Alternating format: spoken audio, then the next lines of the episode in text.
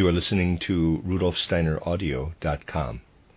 If you are listening to the podcast of this, it is located at rudolfsteiner.podbean.com. Please consider becoming a patron. As well, there are two publishing houses, steinerbooks.org in America and rudolfsteinerpress.com in England, who are the sole publishers of Steiner into English and have given me permission to do these recordings. Please consider patronizing them as well. This is a reading of a collection of lectures by Rudolf Steiner entitled Cosmic New Year Thoughts for New Year 1920. It is the Collected Works, Volume 195. This is Lecture 4, given in Stuttgart, December 31st, 1919. On this evening, it always behooves us to think of how past and future are linked together and connected with all of the cosmic life into which the human being is woven. We think of how past and future are intertwined in every part of our lives because of all our own individual being was able to do and to think during the bygone year and what it may intend in the year ahead. With our anthroposophical spiritual science in mind, we should penetrate those thoughts we must have about our actions of the past year and what we intend to do in the coming year with the requisite seriousness and dignity, by seeing them in a higher light, through what we can absorb in a spiritual scientific way, through a consideration of the great cosmic events. How does our life actually relate to the past and future? It is like a mirror. Yes, this comparison with a mirror corresponds much more to reality than we might at first imagine. In fact, we stand as if in front of a mirror, just when we are striving for a little self knowledge. What is being reflected in the mirror is the part of the past that we know about.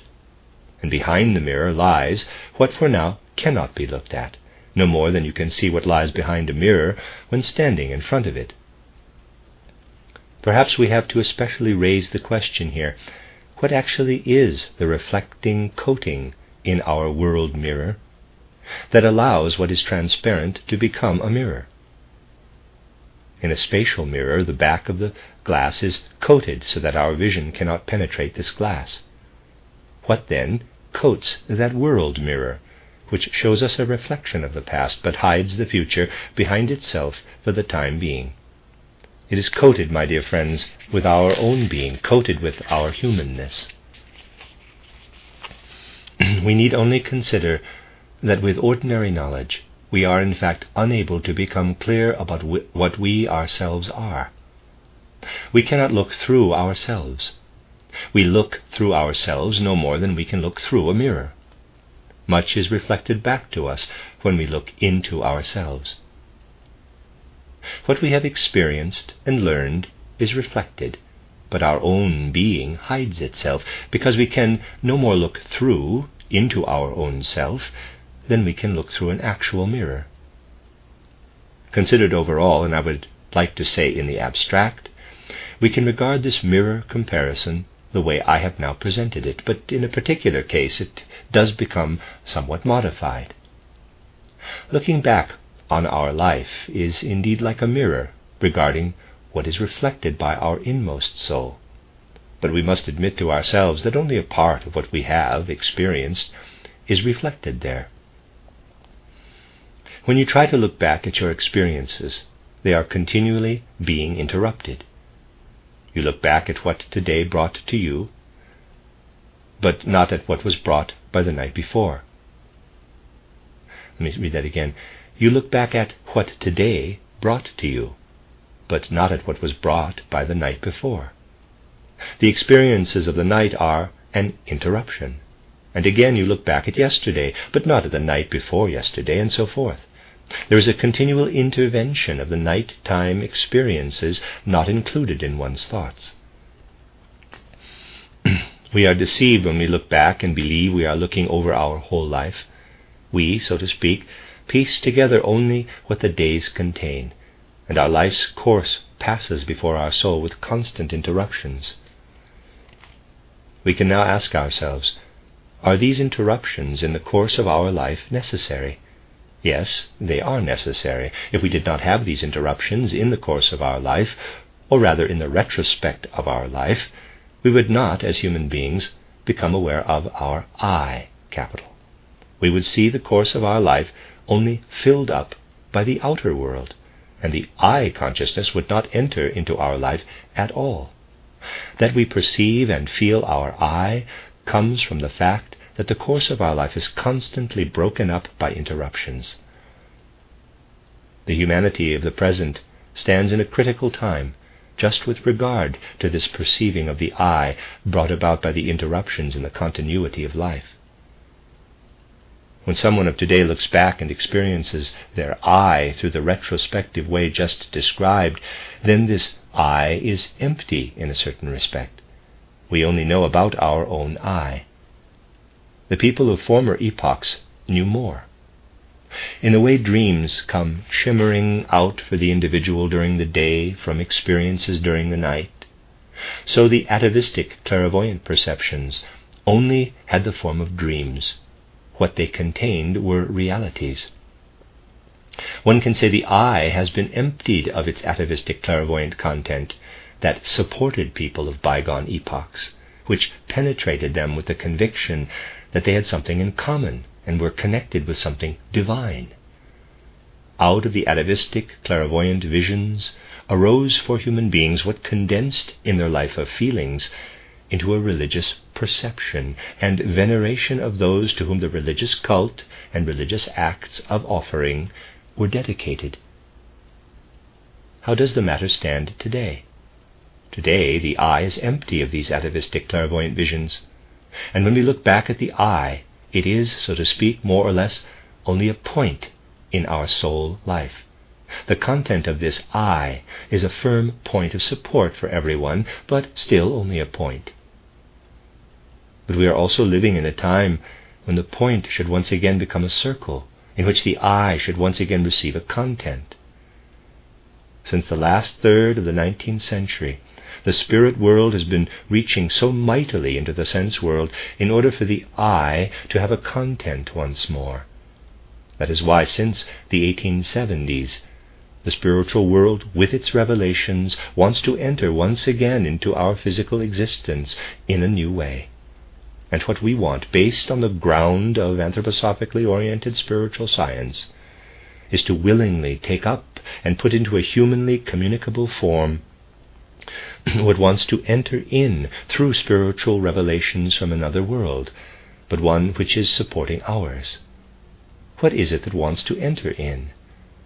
It is nothing less than what, in a certain respect, guarantees the future of humankind. It is, we could say, not a direct look behind the mirror, but it is a guarantee that when humanity hastens toward the future, which means to set out on the way behind the mirror, what we must do in the future can vigorously take place. What all human beings have to accomplish when we have steeled and strengthened our forces through what is revealed to us from the spiritual world in a spiritual scientific way. Just as the I was filled for the human being of the past with atavistic clairvoyant content that guaranteed a connection with the divine, so in our time, our I should fill itself with the new spiritual content received in full consciousness, which once again provides the tie that binds our soul to the soul being of the divine. What remained behind as the last inheritance of the old atavistic clairvoyance is the abstract thinking and abstract knowledge of the people of today. This remained behind as a dilution of the previous atavistic clairvoyance. People of today can have the feeling that this dilution, this logical, dialectical dilution of the old atavistic clairvoyant nature, can no longer be borne in the soul. Then we will experience a longing to receive something new in our I. But now a start must be made with what has formed the end of the development of humanity from ancient times up to the present. In those ancient times, humanity had clairvoyant revelations and did not understand them. Only later did they learn to do so. Today, human beings must first understand, must exert their intellect, and when they exert it through what spiritual science offers, then humanity will once again develop toward the clairvoyant perception of the spiritual. However, this is something that most people today still prefer to avoid, to apply their sound human understanding to comprehend spiritual science. If one wanted to avoid doing that, then one would also want to avoid allowing spiritual revelations to enter our earthly world altogether. Thus, past and future are linked together on this present New Year's, or cosmic New Year's Day. It is really a kind of cosmic New Year, what we have today. The future lies like an enormous question before us, not like a vague, abstract question, but as a concrete question.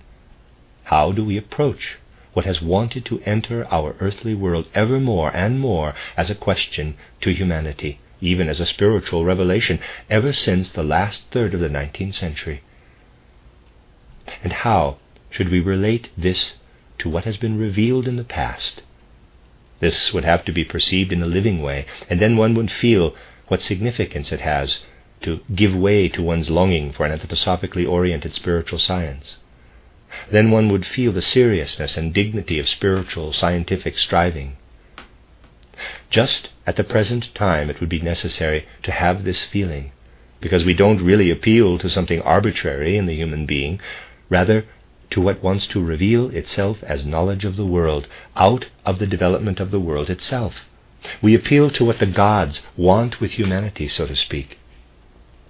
But the fact is that when one turns to the Spirit on the one hand, then on the other, those people who want only to worship what was in the past are drawn toward the spirit of contradiction or opposition. And the more we attempt to take hold of the spirit of what is to be the future of humanity, the more will the people looking to the past be obsessed by the spirit of opposition.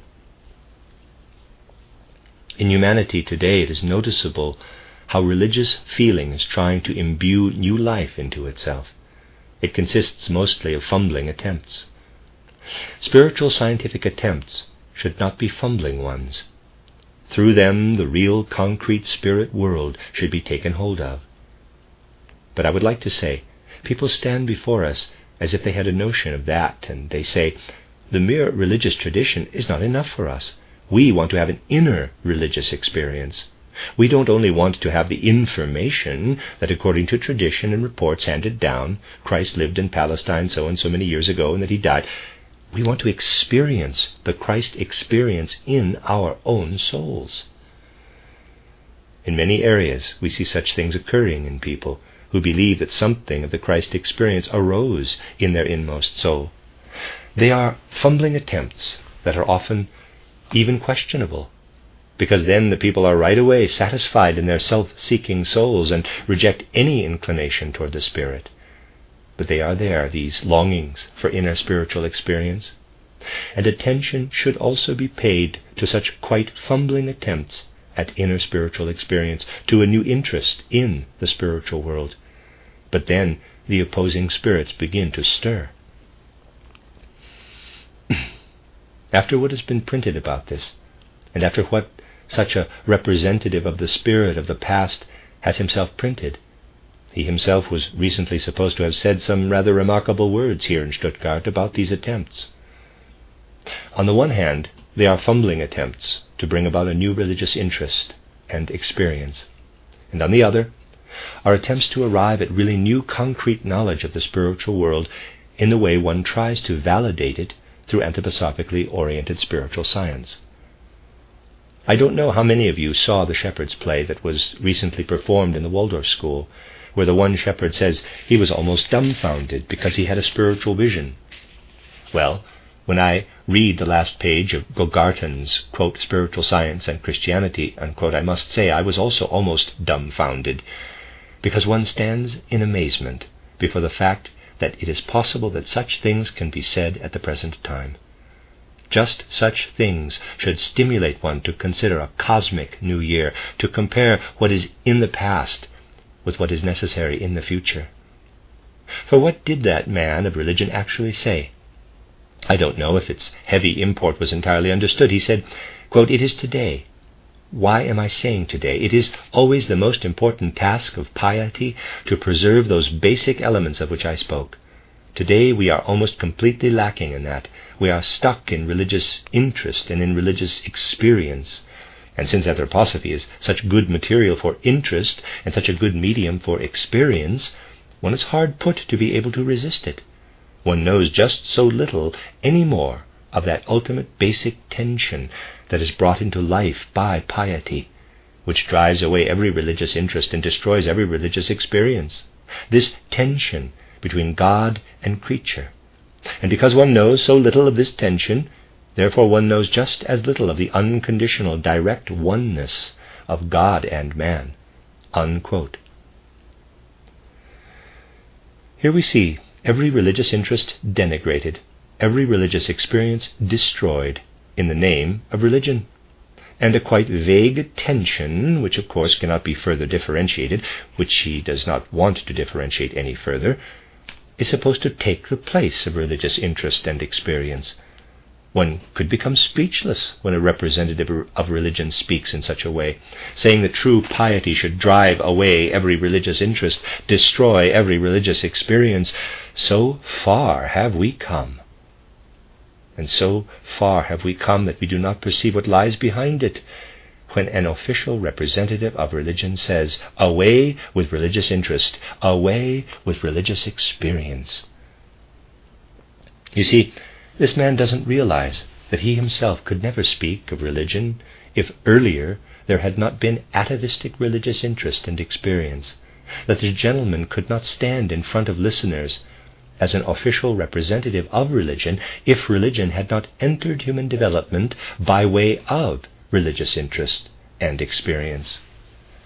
And apart from all that, what I have just brought before you points to the fact that today just those people who fancy themselves to be the true representatives of a religious life are working for the destruction of religion's very existence.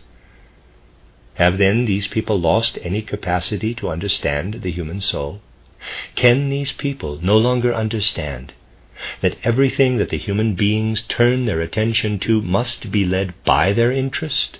That everything that enters their consciousness must be carried by experience? It is even as if the human being no longer speaks out of such a consciousness, but only from the spirit of opposition. That is what, in all seriousness, should stand before our soul when we look into the mirror that so mysteriously uncovers the past and hides the future, yet still reveals it in a certain way that I have explained. it is there that anthroposophically oriented spiritual science wants to serve the religious interest, that it wants to bring content into religious experience. And what happens? You see, during this year the question was put before the Holy Congregation of Cardinals whether the teachings, today referred to as anthroposophy, can be reconciled with Catholic teachings, and whether it is permitted to join theosophical societies, attend theosophical meetings, and to read theosophical journals and newspapers. The answer was no to every point, negative in omnibus. This is the spirit of opposition, and the Jesuit, Zimmermann, particularly interprets this decree of the Holy Congregation as applying to anthroposophy. Now, what this Zimmermann writes is probably familiar to you, and I don't need especially to explain it to you but you must all surely know what wind, filled with the spirit of opposition, is blowing from a certain quarter today against anthroposophically oriented spiritual science. What kind of spirit is passing through the world in this wind? One can also feel it when one knows that the following words come from the pen of that same Zimmermann, who for years perpetuated the lie that I was formerly a priest who left the church. Quote, with the defection of its general secretary, Dr. Rudolf Steiner, who took most of its members with him, the Theosophical Society, although initially very weakened, recovered itself somewhat over the years and now has about 25 lodges, about a fifth of which are dormant, and in Dusseldorf it publishes Theosophical Striving as its voice in Germany and Austria. The people around him complained that Steiner, who after his defection called his theosophy anthroposophy, was becoming sterile that he had no more visions, and was always lecturing about the same things, and would presumably soon latch onto something new, unquote, and so forth. And then there appears a subsequent article in which the threefold idea is dealt with in an equally clever way. You see, what kind of spirit of truth lies behind this Jesuit? What Jesuits say is not just their personal opinion, but the opinion of the Catholic Church, because each of them only speaks as one of its members. Therefore, what he says relates back to the Catholic Church. Today, these things must also be judged from a moral point of view. From a moral point of view, one must, must ask whether someone who deals with the truth as he does, a man who, in the present circumstances, is indeed highly regarded within a particular religious community here on the earth, could be so regarded by the true spirit of humanity. As long as questions of that kind cannot be addressed with the necessary seriousness, we have not yet arrived at a proper consideration of the cosmic new year. But it is necessary today that we arrive at a proper consideration of the cosmic new year. It is necessary that we extend the so called compassion, which unfortunately often arises from egoistic sources, to the greater conditions of humanity and feel the compassion for humanity that will urge us on to make a spiritual movement like this one really fruitful for the development of humanity. Could you feel just on this day, my dear friends, that it is really the spirit of the world itself that for decades has wanted to enter in? Could you feel on this evening that here is a willingness to serve this spirit who wants to enter into humanity? Could you feel that this spirit is to be served here so that the souls of those who want to feel and to think together with this anthroposophically oriented spiritual science feel united with the new spirit that wants to enter the world, this spirit that alone can bring an impulse of regeneration out of heaven to the self destroying earthly world?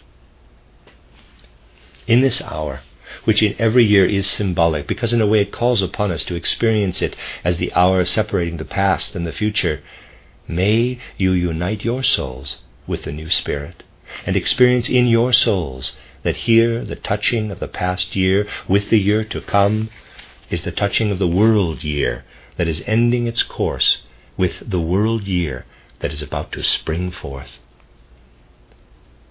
But the passing world year will still send its after effects into the future. They will be destructive forces of a spiritual, legal, and economic kind. And it will be all the more necessary that as many people as possible will be taken up in the depths of their soul by the new year of a spiritual future, and will develop a will that can be the basis of building a new spiritual world into the future development of humanity. Those who want to kill off religious interest, who want to do away with religious experience, will not care for the future of hum- humanity.